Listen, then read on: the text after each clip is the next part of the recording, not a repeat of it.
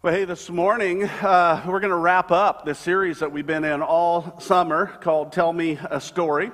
And uh, before we do that, though, I want to give you a really quick update on where we're at in all of our property stuff. We haven't talked about that for a few weeks, and I thought it'd be good this morning to just give you a really quick update.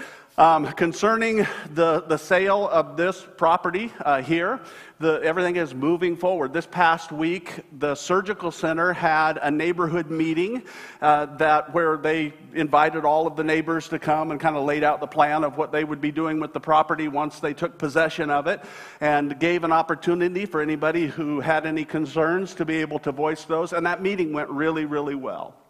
And so, thank you for praying for that. The next step is this week, they will be presenting a formal application and plan to the zoning uh, commission. And so, there was somebody from uh, the zoning committee or, or, commission here at that meeting. And so, they don't anticipate any issues there. And then from there, it will go before the city council uh, for a vote. So, for all of that to take place, we're looking at somewhere the end of October, 1st of November. And so, the plan right now is uh, to sign the contract and close on this property uh, November 1. And so that's, that's where that is. As far as the purchase of the theaters, again, that's moving forward. We've had lots and lots and lots and lots of good conversations uh, with the, the folks who own the theater. And uh, we, we are scheduled this week. We should be signing the contract with them, which means that we will be set to close on that property December the 1st. And so we're excited about that. So, yeah, that's worth clapping for. Uh, so, thank you for your continued prayers. And we talked last week and a couple of weeks ago about consistent, persistent prayers. Continue to do that. Uh, there are lots of things that still need to be prayed over, and we need to pray for that process. We're excited for what God is going to do, and we're excited for what God is doing right now. And uh, by the way, I want to I just want to say this. Uh, you guys know that last month, uh, thanks to your faithful giving and thanks to some creative financing by the finance team and the board, we were able to pay off our mortgage, and so we're debt free.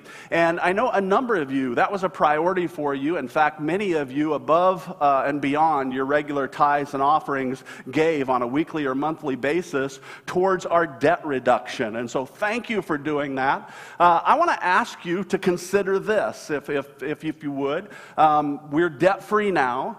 However, when we acquire the new building, there's going to be some cost associated with remodeling that building and getting it ready. So, for those of you who were giving towards debt reduction, we just ask if you would consider to continue giving in that way, but not now towards debt reduction, but towards our building fund. And so, we've changed the titles of that on our giving app. And anybody who would uh, just say, hey, I'd like to do that, I'd like to begin now uh, so we can begin saving money for all of the things that we're going to have to do do once we get in the, in the new building, that would be awesome, and we'd love to have you do that. And so that's a, uh, it, it's not a mandate, it's an invitation uh, to be able to do that and be blessed by doing it. So uh, we are going to wrap up our series, as I said this morning, on the parables of Jesus. And this morning, I want to look at, uh, which is one of uh, which is probably the, the fam- most famous of all of the parables or the stories that Jesus told.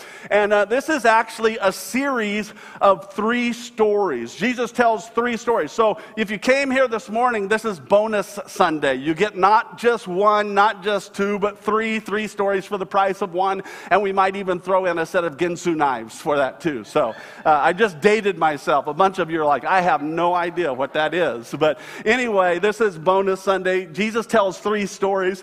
And uh, the reason that I saved these particular stories for the last Sunday of this series is because I, I, think that there's probably no better stories that Jesus told that better describe what the kingdom of God is all about than these stories right here. If you remember, we talked about this on a, a few different occasions, but um, the type of story that Jesus told is called parables, or called parables. And a parable is a specific type of story where uh, the teller of the parable would use kind of common, everyday things, stuff that people would be familiar with. And, and he would tell these stories, or she would tell these stories with common everyday things, but the goal was to provide or point to some sort of deeper reality, a deeper meaning. And so a parable is kind of like an onion, there's layers to it. And as you peel back the layers of the story, there's more truth that is revealed. And in Jesus' case, uh, the reason that he told parables is because he, he really is trying to help the hearers of his stories understand what the kingdom of God is all about. And so, in these stories that we're going to look at this morning, it's interesting because we don't see Jesus do this any other place that I'm aware of, but he is so adamant. It's like there is this particular lesson that is so important that I'm not just going to hit you one way, I'm going to hit you three different ways. He tells three stories right in a row that all are aimed at the same target. Now, there are other times where Jesus will tell multiple uh, stories in a row, but each of them had individual lessons. This is the only place that I can find where Jesus is like, I'm just going to keep hitting it and hitting it and hitting it because I want to make sure that you don't miss it. Now, if you got your Bibles or your Bible apps, you can go ahead and open them to Luke chapter 15.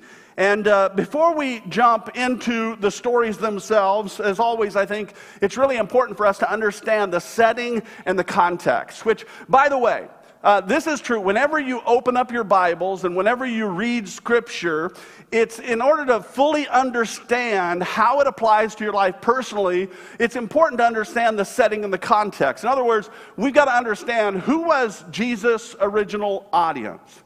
What was the particular setting in which uh, the scripture uh, is, is pointing towards? What are the issues that are being addressed? How does it apply to the original audience? All important things.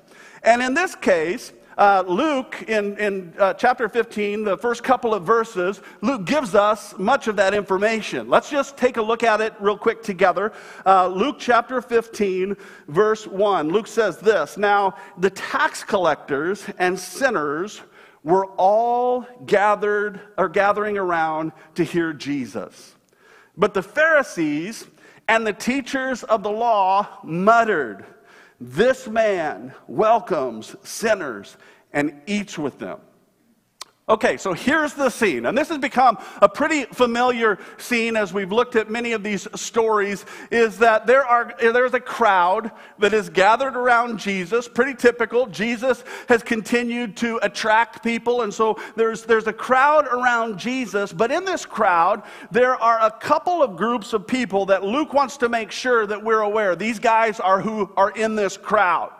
Uh, in one group, he says you've got sinners and tax collectors. And in another group, you've got uh, the teachers of the law, or scribes, and you've got the Pharisees.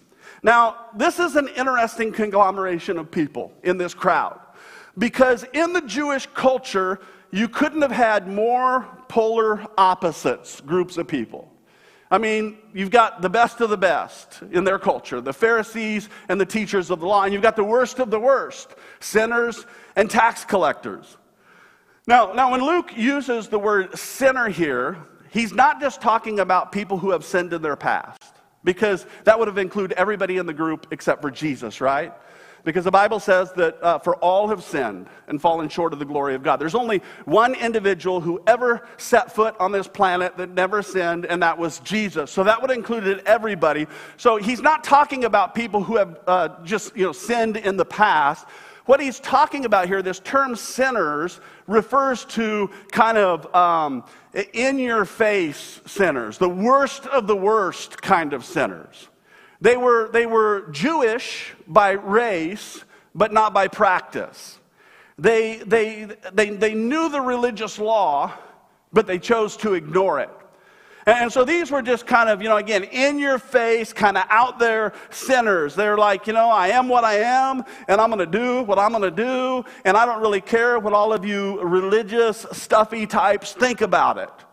Immoral people who were living contrary to God's law. Typically, you know, prostitutes, adulterers, thieves, drunkards, sinners. And, and in the first century, in the, in the Jewish order, social order, all of, of those kinds of people would have been considered kind of bottom of the barrel people. people that, that good, religious, upright, maybe uptight people would not have anything at all to do with. They wouldn't be caught dead with those people. Um, and, and below sinners, there was a special class of sinners uh, called tax collectors. They were a special kind of, I'm not even going to ask if we have any IRS people here. I'm sorry, you know. But uh, in, in, Jesus' day, t- tax collectors were like some of the most hated people on the planet. And, and, and, and in all fairness, even for, for those of us who may not, you know, feel like our tax system is fair and we may not love um, the IRS or anything like that, it, it, even though we may not uh, like it or we may not think that it's, it's fair, at least it's a consistent type of unfairness. I mean, it's consistent. There are specific um, laws that are written, and we, we know that if you fall in this tax bracket, then you know you're going to pay this tax. That was not the way that it was in, in uh, first century uh, Israel. In, in first century Israel, there was no standard. The rule was pretty simple for a tax collector get as much as you can get. Get, I mean, just get as much as you can get. And we, you got to remember that uh, in this period of history, Israel was under the control of Rome, and Rome was in a particular business, a very specialized business. Their business was conquer the world. And that's an expensive business. And so they had come up with really what was kind of an, an ingenious uh, way of financing their business. Uh, what they had done was they created this system where tax collection was a wonderful business opportunity for anybody who wanted to take advantage of it. Uh, what, what they would do is, is you could actually invest in being a tax collector by, um, by bidding on specific areas. So, for instance, if I had decided that I wanted to be the tax collector for the city of Lincoln, what I could do is I could go to Rome and say, you know what, I think I could get a million dollars worth of tax revenue out of Lincoln. And if I won that bid, then what would happen is I pay Rome the million dollars but then whatever I get above and beyond that is mine to keep. And, and so you can imagine that there was um, some really unscrupulous practices that developed out of that, which were all backed by not only the authority, but the military might of Rome. Every tax collector had access to their own little group of Roman soldiers who would back them. And if, you know, if you didn't pay what you were supposed to pay, then they could come and they could take your, your, your land, your house, your property, your possessions, and it was all backed by the military might of, of Rome. Whatever the tax collector said you had to pay, you had to pay. And so you can imagine, all of the people hated the tax collectors for that. They were considered to be traitors to their own people. They were willing to sell out their own people simply to line their own pockets. And of all of the issues that the religious leaders had with Jesus, and we've talked about a number of them over the past couple of weeks. You know, the religious leaders didn't like the fact that Jesus healed people on the Sabbath. They didn't like the fact that uh, Jesus' followers didn't follow all of the ceremonial washings. But, but probably the biggest issue out of all of them was that the, that the Pharisees didn't like the fact that Jesus um, hung out with people that they didn't think a good Jewish rabbi should hang out with.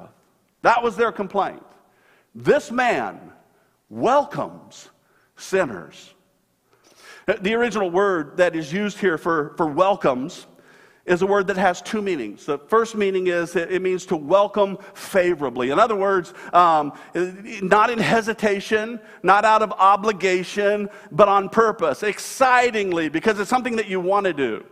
Uh, the second meaning is um, to look forward to, to, um, to, to look forward to, to anticipate, to wait for with anticipation. And so, what these religious leaders hated most about Jesus was not simply that he tolerated sinful people. That, that, they might have let that one go. But what they hated was is that Jesus actually looked forward to. He, he, he looked for the opportunity. He, he longed with anticipation to hang out with sinful people. He waited for them. I, I think that's important to understand that, uh, first, Jesus was patient. He waited for them. I mean, come on, he, he, he probably had to wait for these people to overcome their suspicions about him because they knew he was a rabbi, right? And, and they had plenty of history with Jewish rabbis. They, they had experienced their fair share of, of finger wagging, and they, they had experienced uh, being looked down upon by the religious folks. They had experienced being made a public example of, you know, you better be careful the way you live your life, or you're going to wind up like those people over there. They had experienced all of that from the religious community. And so Jesus comes on the scene and he's got some work to do. He has to, he has to put in the work. He was patient. He anxiously waited for them to come to believe that, hey, this, this guy just might be legit. This guy, um, you know, they're, they're, he, he, we, may, we may not just be a project to this guy. I mean, this guy may actually care about us. And as a result, these sinful people, they just love being around Jesus. Luke says this, I, I, I, didn't catch this before until this last week when I read this. It says, they all gathered around Jesus. All of them. Wasn't one, wasn't two. I mean, it was just sinful people loved to be around Jesus. They all gathered around Jesus. And I, I think it would be a mistake for us to miss this, to miss the fact that here is a group of people who have been rejected by the church, looked down on by the church, hurt by the church, and yet they absolutely loved being around Jesus. You know, over the years, I've run into a number of people who, for various reasons, you know, don't, don't want to have anything to do with religion. Don't, don't, they don't want to have anything to do with the church, have a problem with the church, have a real problem with some of the people of the church who call themselves Christians. But it's interesting because I have never once met one person who has a problem with Jesus. You know, I just don't like that Jesus. Never met somebody like, even people who don't believe that Jesus was God don't have a problem with Jesus. They don't, at least they don't have a problem with the philosophy of Jesus. I mean, who would have a problem with uh, it's probably a good idea to love your neighbors? Or, or take care of the poor. Have, compassion on the fatherless and, and the, the widows. Nobody has a problem with that. The truth is, people don't have a problem with Jesus, but they do have a problem with people who claim to follow Jesus and don't act like Jesus. That's what people have a problem with. These, these sinners and tax collectors loved hanging out with Jesus. Why? Because Jesus loved hanging out with them. He couldn't wait to be with him. And the Pharisees hated him for it. And so Luke says that, that here's Jesus showing compassion, loving people who need to experience compassion and to be loved and while that's going on, the religious folks, the church people, are over here grumbling. Jesus is showing compassion. The church people are grumbling. I probably better not touch that one, right? Man, I can't help it. Can I touch it a little bit? Thank you, Esther. Because Laura, my wife's on the front on the front row going. touch it. I'm gonna touch it a little bit, all right? In all my years as a pastor, I've certainly heard my fair share of grumbling that comes from the mouths of church people. Um, I don't know if you knew this or not, but church people can be the most grumblingest group of people on the planet sometimes. Um, in fact, when I was a kid, some of you guys might remember this. We actually had a song about it. You remember in Sunday school when we used to sing that song about grumbling people? They grumble on Monday, grumble on Tuesday, grumble on Wednesday too. Grumble on Thursday, grumble on Friday, grumble the whole week through. We, used to sing that song. It's pretty bad when you got a song about it, you know? And so we used to sing that song, but um, you know, of course, I know that um, that's other places and nobody around here would ever grow. I mean, that's not a connecting point thing, right? You guys probably didn't even know that song existed. But, but some churches, other churches, um, sometimes have people that grumble. And, and down through the years, I've heard all kinds of different grumbling. You know, I've heard grumbling about uh, pews versus chairs. And I've heard grumbling about choirs versus worship bands. And I've heard grumbling about suits versus jeans. You know, all um, eternity shaping stuff. You know, grumbling about why don't we do that anymore? I used to like it when we do that, and we don't do that anymore, and I don't like it. Just grumble, grumble, grumble, grumble, grumble.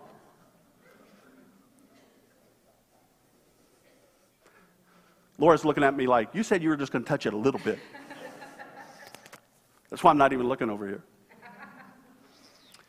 It's interesting because um, there's one complaint that I've never heard yet. I'm optimistic, I- am hopeful. Um, but, but I, I, I've, I've never yet, you know, I'm just waiting for somebody to grab me right before I get up to preach because apparently that in the church that's when you're supposed to complain to the pastor right before they get up to proclaim the word of god is uh, i'm waiting for somebody to grab me right before i get on the platform aggravated irritated and say pastor i'm concerned. I'm, I'm concerned not about the style of music not because you don't wear a tie although you'd look really good in a tie i think.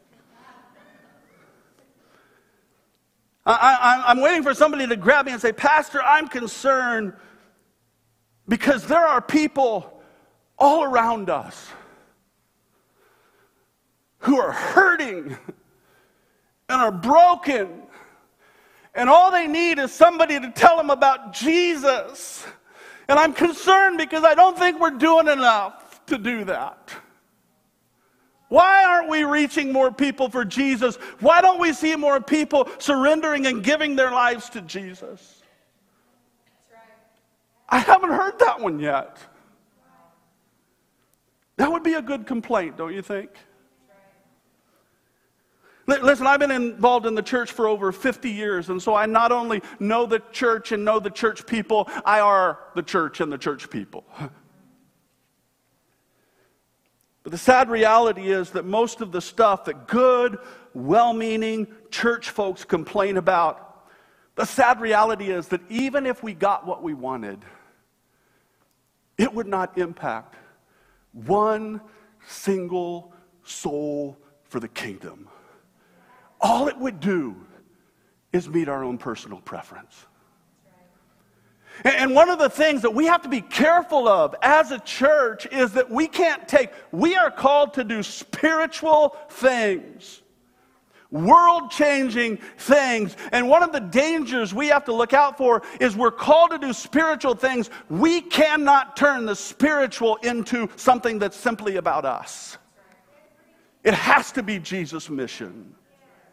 And the, the sad thing is, for these Pharisees, they are so caught up in their own stuff. You know, Jesus, why aren't you doing what we do? We want you to follow our rules. We want you to do it like us. And in the process, they have lost any heart that they had ever had for lost people. And what's most sad is they didn't even know it. The reality is, they thought they were doing what was right and what was righteous to the point that here they are, they're grumbling and complaining about the fact that rather than catering to them, instead, Jesus has the audacity to show love and compassion to people who need to experience his love and compassion. And the sadder truth is, what they're really mad about is, is that Jesus is doing what they should have been doing.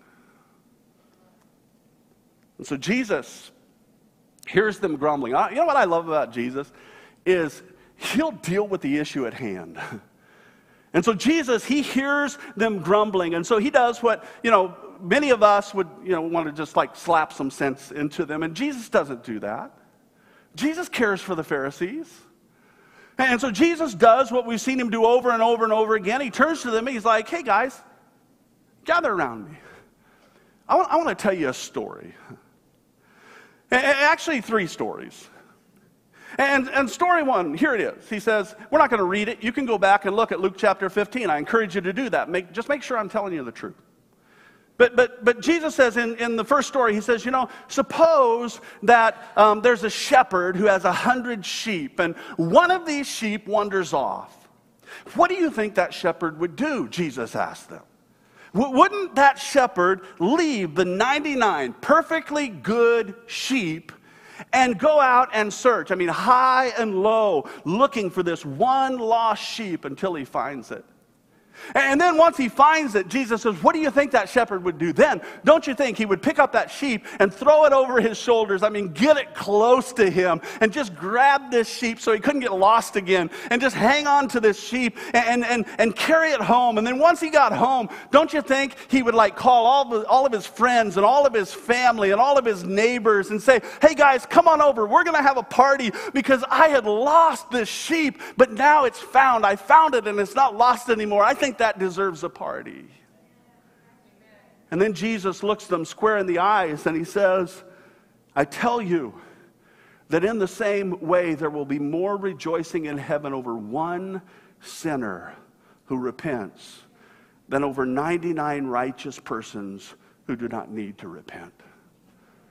In other words, what Jesus is saying is, guys, it ain't about you. Once, once you're in the kingdom, it ain't about you anymore.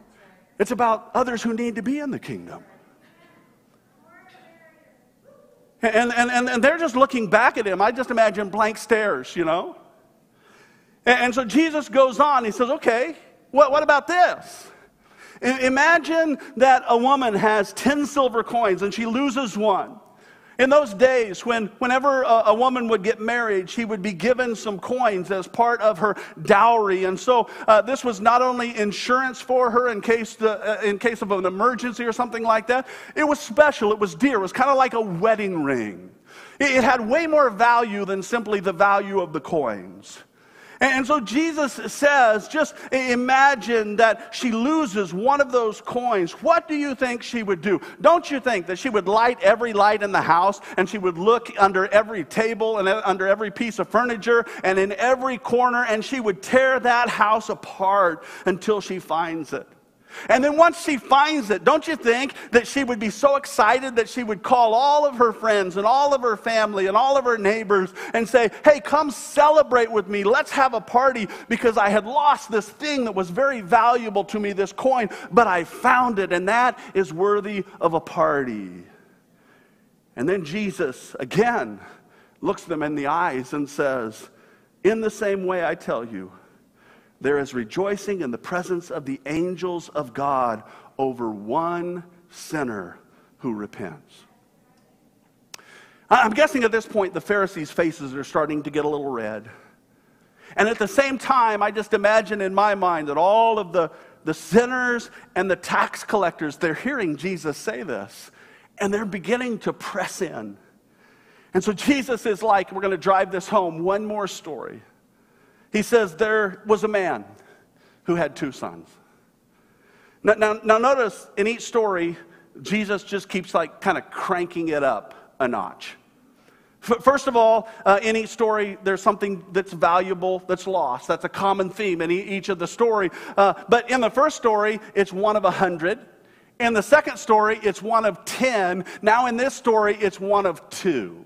He just keeps kind of cranking it up a notch. Uh, and, and, and here's the deal. I mean, they they know this. I mean, a, a, lost sheep can be written off. As much as you don't want to lose a sheep, you got 99 others. A lost coin can be replaced. But a son, Jesus says now a son, that's a totally different thing.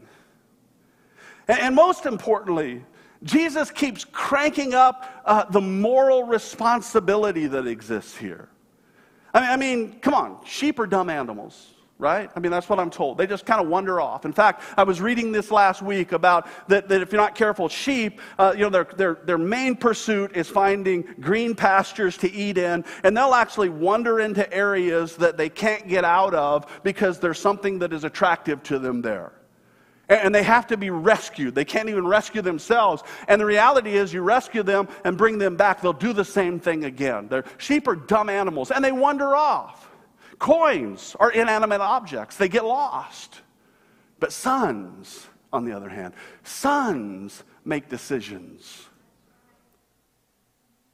And, and so Jesus is cranking this up in order to, he, he, wants to reveal what the heart of God is in reference to a, a particular question. And the question is this How does God deal with rebellious, lost people? How does God deal with rebellious people, lost people. What's his heart for them? And so Jesus says, I want to I want to make sure that you understand this. He says, this guy has two sons, and one day the youngest son comes to his, comes to his father and says, Dad, you know, uh, someday you're going to die. And when you die, some of what you have is going to be transferred to me. And I've been thinking about this, and I'd kind of like to have my share now. Now, for, for first century Jews, this would have been an incredible insult. It was a blatant, in your face display of disrespect from a father to a son, uh, in, in, which in their culture you did not do. Sons re- respected their fathers. If a father wanted to uh, make that decision himself, maybe he decided, you know what, I'm going to liquidate my estate, I'm going to uh, disperse uh, my estate before my death, then he could do that of his own free will. But for a child to demand an inheritance would have been considered an outright act of rebellion from a son against a father. In fact, in that culture, in order to, or to do something like that, legally, would have been essentially like a son divorcing himself from the family. It, would have been, it would have been like him saying, you know what, give me my money. I don't want to have anything to do with y'all. Y'all are dead to me. And there would be no more contact. And so the Pharisees are here hearing this. And in their eyes, you know, they're, they're, this is a bad kid. This is not a good kid. And, and, and according to Jewish law, if you look in the book of Deuteronomy, according to Jewish law, when a son is rebellious like that, what the father was to do was to take this son and drag him to the city gate in front of the elders, and the elders had the right to stone this son to death in front of the rest of the people as a, as a demonstration to everybody else. Don't act like this. This is wrong. So this kid comes to his father, and the father, rather than punishing his rebellious son, he responds in mercy from the very beginning, which blows the Pharisees' minds. He, he, he transfers two thirds of his estate to his oldest son. He liquidates the rest of his estate and gives the money to the younger son. And of course, Jesus says, you know, once the son gets this lump sum of cash, he's out of there. He takes off to a distant country where Jesus says, you know, surprise, surprise, surprise. He squanders it all on wild living, fast cars, and faster women. So now this kid, he's got nothing. He just blew through it. He's gone from the, the penthouse to the outhouse, and suddenly, in, in an instant in time, all of a sudden there's this famine that hits the land. And, and so, um, out of desperation, this kid needing something to eat, he gets a job for a pig farmer, the only job he can find, feeding the pigs. I'm sure when Jesus comes to this part of the story, there's probably a smirk that begins to develop on the faces of the Pharisees because, you know, first of all, when, when it came to things like famines, they saw this as a, a, a direct um, result. It was God's retribution against sin. You know, you didn't do what I told you to do, and now you're going to pay for it. And worse than the famine, this kid is doing what no Hebrew boy would ever be found dead doing. He finds himself in a pen with the swine. To the Jews, the pigs were uh, detestable, unclean animals. And so, again, in their minds, they're like, he's getting what he deserves. But Jesus says in that moment in the pig pen, suddenly, this rebellious boy has a moment of clarity. Jesus says, suddenly, I love this language too. He came to his senses. Isn't it interesting how God can take even the painful circumstances in our lives, and He can use them to awaken us right. to reality. Right. God can take painful circumstances in our lives and He can use them to reveal our own destructive tendencies. I love what C.S. Lewis once said about that. He said that one of the things that pain does is it plants the flag of truth within the fortress of a rebel soul. we need that sometimes. And so Jesus says, This is what's happening here. This painful experience, it awakens this young man to the truth. And here he is. He is at his rock bottom. And this kid comes to his senses and he's like, Shoot, my, my father treats his servants better than I'm being treated here.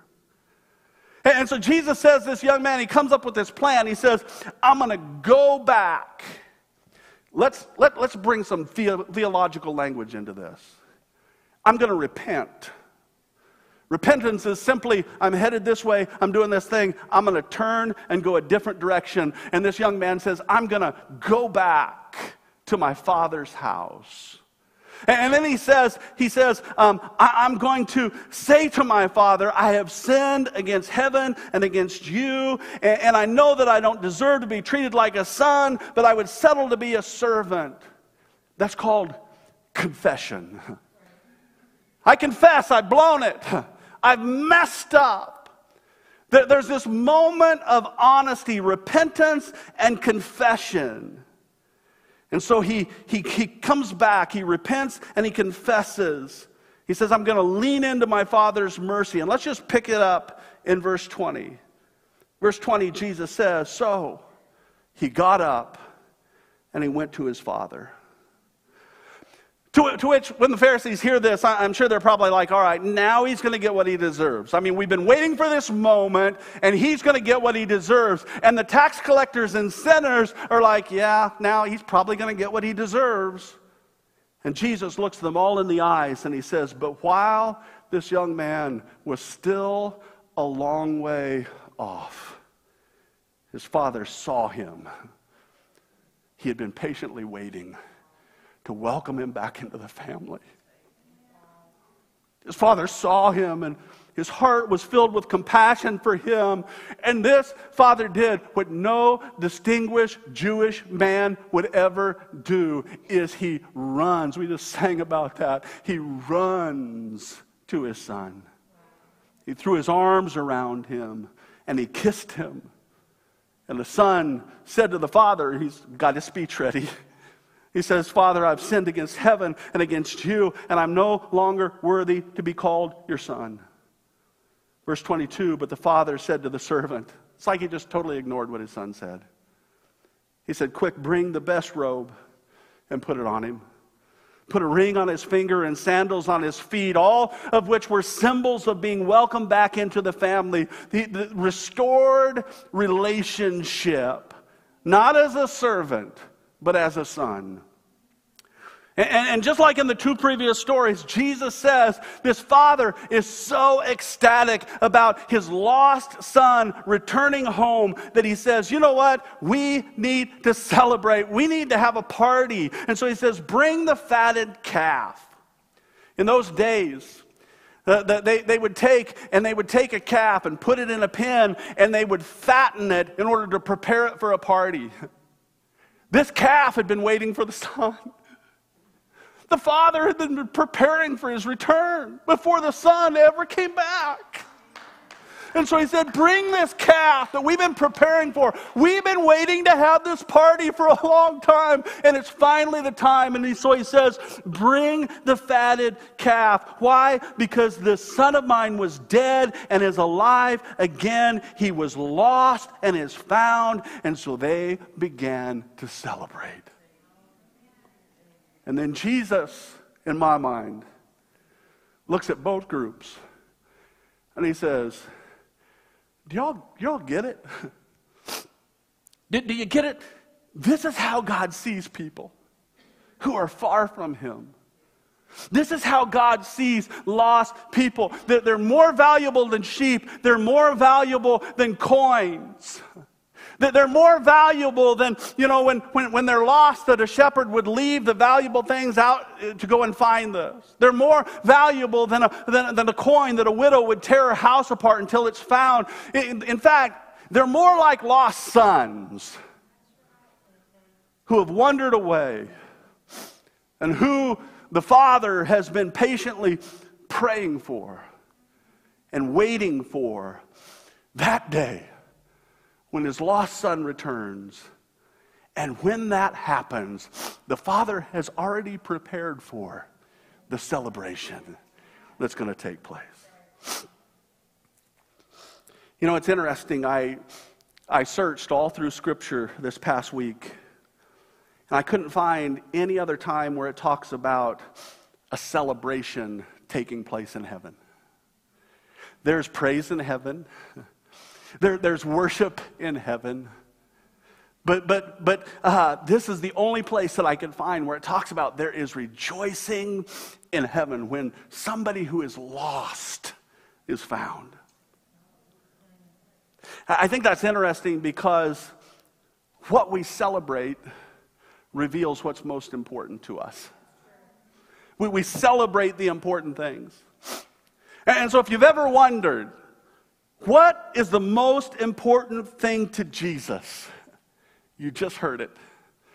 You don't have to look any further than Luke chapter 15. What is most important to Jesus more than anything else is lost people getting found, hurt people getting healed, disconnected people getting connected to Him. I don't care how you say it. This is what's most important. In fact, it was so important that Jesus was willing to leave the comfort of heaven. He's a king, and he became nothing. He, he was willing to leave the comfort of heaven just like the shepherd was willing to leave the 99. And the reason why was because he was on a rescue mission for you. You were the one. You were the one that Jesus left everything for and gave everything up for. Because, you see, rescuing lost people is what's most important to Jesus. He, you know, we, call, we call him Savior for a reason. And so this morning, um, that was the introduction. This is a one point message. Okay, you notice I haven't had a bunch of stuff for you to write down this morning. There's only one takeaway this morning, and here it is. If finding lost people is what's most important to Jesus, then guess what? Finding lost people ought to be what's most important to us. If, if, as followers of Jesus, as people who call ourselves Christians, you know what that word Christian means, right? Uh, the, we get the word Christian from the Greek word Christianos, which literally means little Christs. and so, uh, people, you know, when we talk about Christians, we're talking about little Christ, people who have the heart of Christ, who, who are a reflection of Christ in the world. Little Christians, little Christs are what we're called to be. This, this past week, I, um, I heard a story that I, I want to close with this morning, and uh, this is a true story. Man can come as I wrap things up, but this is a true story that took place during World War II. There was a, a, an American soldier who was captured by the Japanese, uh, and uh, along with several other captives, he was sent to this Japanese prisoner of war camp. And uh, his captors took him and they threw him in this dark, damp, dirty cell. And in this cell with him, they also imprisoned this Japanese man who had been captured and imprisoned because he had been helping the Allied forces. And in, in this camp, it was like so many of these types of horrible camps. The prisoners were treated cruelly, and this American soldier was regularly beaten. He was mistreated. He wasn't provided the proper nutrition. However, as badly as he was treated as an American, it was nothing compared to the treatment that this Japanese man experienced. Because he was considered a traitor. And so, on a daily basis, these Japanese soldiers would pull this Japanese man from his cell and they would mercilessly, hours upon hours upon hours, they would torture this man. And every day when he was thrown back into his cell, this American soldier had compassion on this man. And so he would do his best to treat the Japanese man's wounds the best he could. And he, he took what little food that had been given to him and he would give it to the Japanese man in order to try and strengthen him. And, and this went on day after day after day for about a month. And at the end of the month, one day, the soldiers pulled this Japanese man out of his cell and they tortured him so severely that when they threw him back in the cell, the American knew that more than likely he's not going to make it through the night, that he's, he's going to die. And all of a sudden, this thought hit this American soldier. He thought, you know what? I've done everything I can to care for this man. I've, I've dressed his wounds, I've tried to encourage him, I've shared my food. But the one thing I haven't done is share Jesus with him. So, there in the darkness of that prison cell, this American soldier knelt next to this dying Japanese prisoner of war. And he whispered in his ear, he said, My friend, I'm so sorry. But your wounds are more than I can treat, and more than likely, you only have hours to live before you die. And, and, and, I'm sorry I haven't done this before, but before you die, I'd like to introduce you to someone named Jesus who loves you, who cares for you, who is willing to give his life for yours. And if you would just give your life to Jesus, he'll take you to live with him forever. You know, you know what that Japanese man said to the American?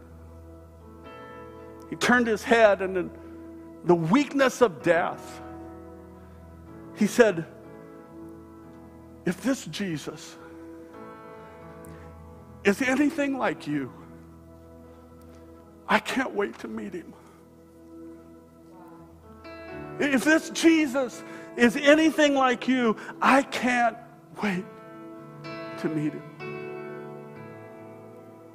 You know what, friends? I'm convinced that more than anything else, that is what Jesus wants for each and every one of us. That Jesus came to seek and to save that which was lost, which is you and me.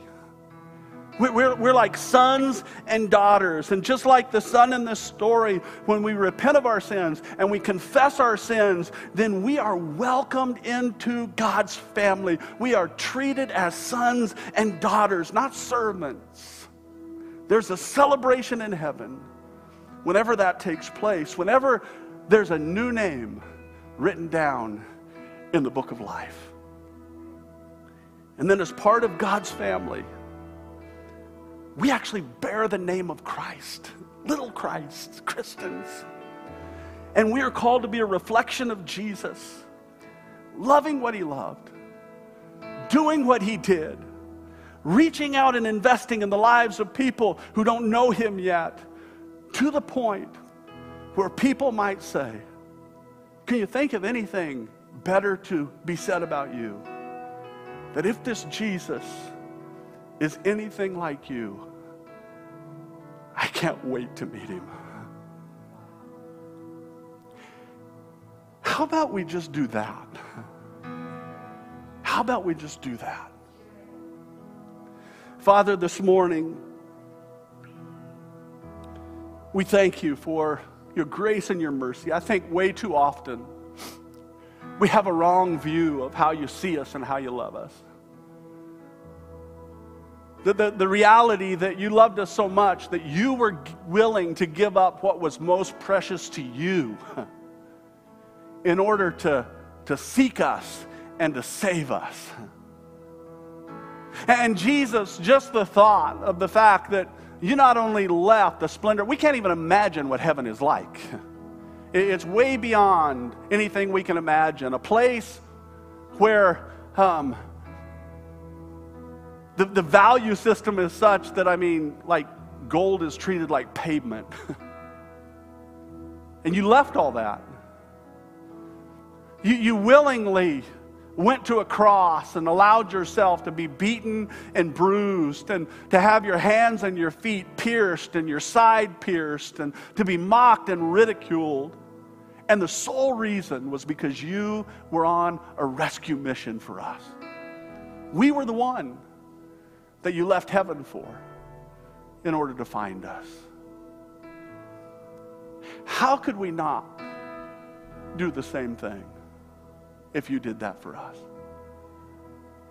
For, forgive us for the times where we make all of the things that are important to us the most important thing, and at the same time set the thing that is most important to you aside, and we fail to do it.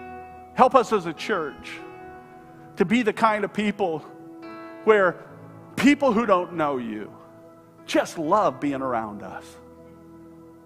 And we love to be around them, and we wait patiently and look for opportunities where we can share the same kind of love and compassion that we've experienced with other people who need to experience it just like we have. Help us to do that well. Help us to be reflections of you, little Christ living in a world that needs to experience Jesus Christ. And this morning, Lord, if there are those who are in this place or who are watching online, and the truth is they've never surrendered their heart and their lives to you, this morning, Lord, your invitation to them is come. I've been waiting for you, I've been pursuing you. To that central hub, and you can communicate that with us. You can communicate with Amy if you're watching online. We want to celebrate that with you. We believe that there's nothing we're celebrating more than when somebody gives their lives to Jesus. And we love doing that. And so, Brian, help us as we wrap things up.